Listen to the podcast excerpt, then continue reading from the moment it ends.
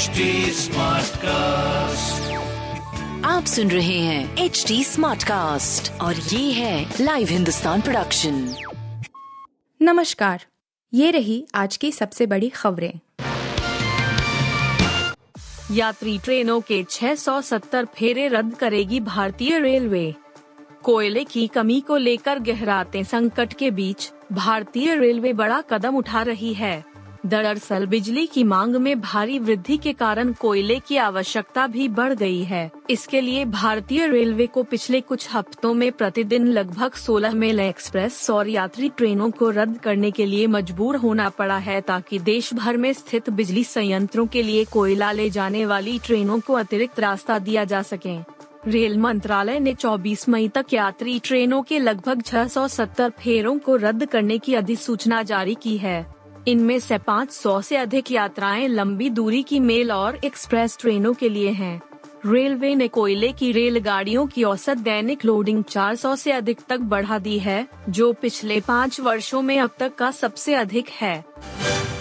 देश में शुरू हो चुकी है कोरोना की चौथी लहर। देश में एक बार फिर कोरोना के मामलों में बढ़ोतरी होने लगी है।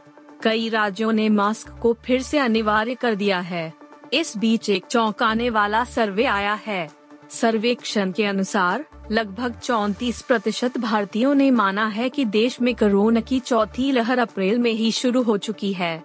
यानी तीन में से हर एक भारतीय का कहना है कि चौथी लहर आ चुकी है। जबकि बाकी छियासठ प्रतिशत लोगों का मानना है कि अभी चौथी लहर आने में वक्त है। मतलब यह हुआ कि तीन में से दो भारतीय ने कहा है कि चौथी लहर इस साल तक अभी सकती है और नहीं भी। देश में कोरोना की चौथी लहर की आशंका के बीच एक बार कोरोना केसों में उछाल देखने को मिला है।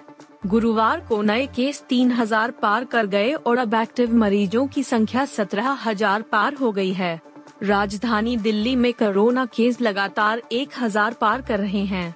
देश में लगातार बढ़ रहे कोरोना केसों के मद्देनजर राज्य सरकारों ने मास्क और सोशल डिस्टेंसिंग को एक बार फिर अनिवार्य कर दिया है। उधर, केंद्र सरकार भी बढ़ते कोरोना केसों को लेकर चिंतित है। बीते रोज पीएम मोदी ने राज्य सरकारों से बातचीत करके कोरोना केसों की रोकथाम पर चर्चा की थी। हमारे धैर्य की परीक्षा मत लीजिए। रूस की पश्चिमी देशों को खुली धमकी रूस और यूक्रेन के बीच चल रही जंग का दो महीने बाद भी कोई हल नहीं निकल पाया है। इस बीच रूस ने यूक्रेन की मदद करने वाले पश्चिमी देशों को खुली चेतावनी देते हुए कहा है कि हमारे धैर्य की परीक्षा न लें, नहीं तो इसका अंजाम बहुत बुरा होगा। रूसी विदेश मंत्रालय की प्रवक्ता मारिया जखारोवा ने मॉस्को में संवाददाताओं से कहा पश्चिमी देश खुले तौर पर रूस के खिलाफ योजना बना रहे हैं हमारे इलाकों पर हमला कर रहे हैं।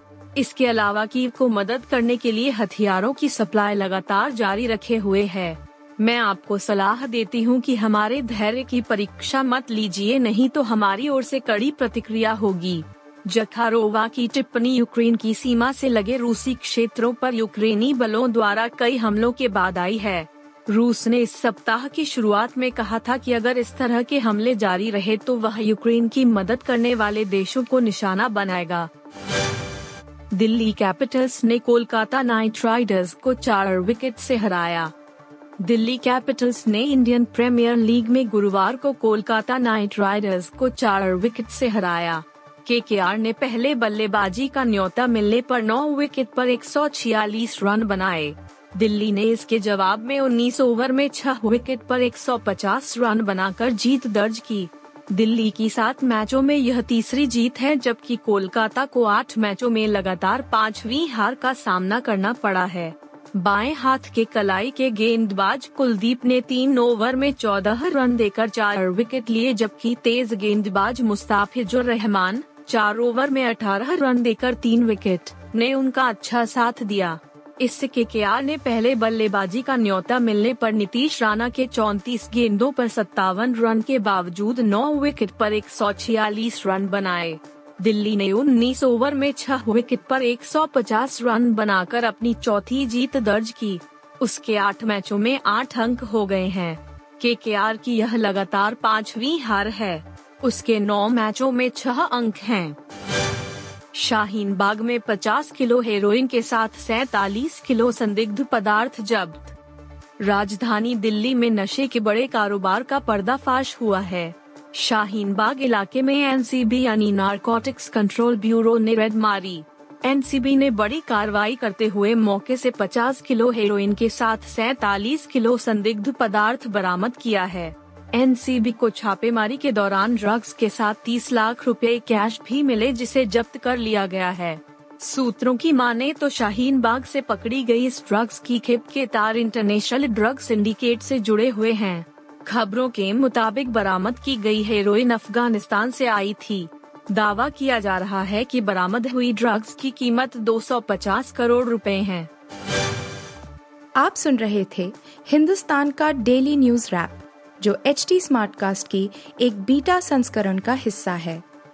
आप हमें फेसबुक ट्विटर और इंस्टाग्राम पे एट एच टी या podcasts@hindustantimes.com पर ईमेल के द्वारा सुझाव दे सकते हैं। आप सुन रहे हैं एच टी स्मार्ट कास्ट और ये था live Hindustan production HD Smartcast.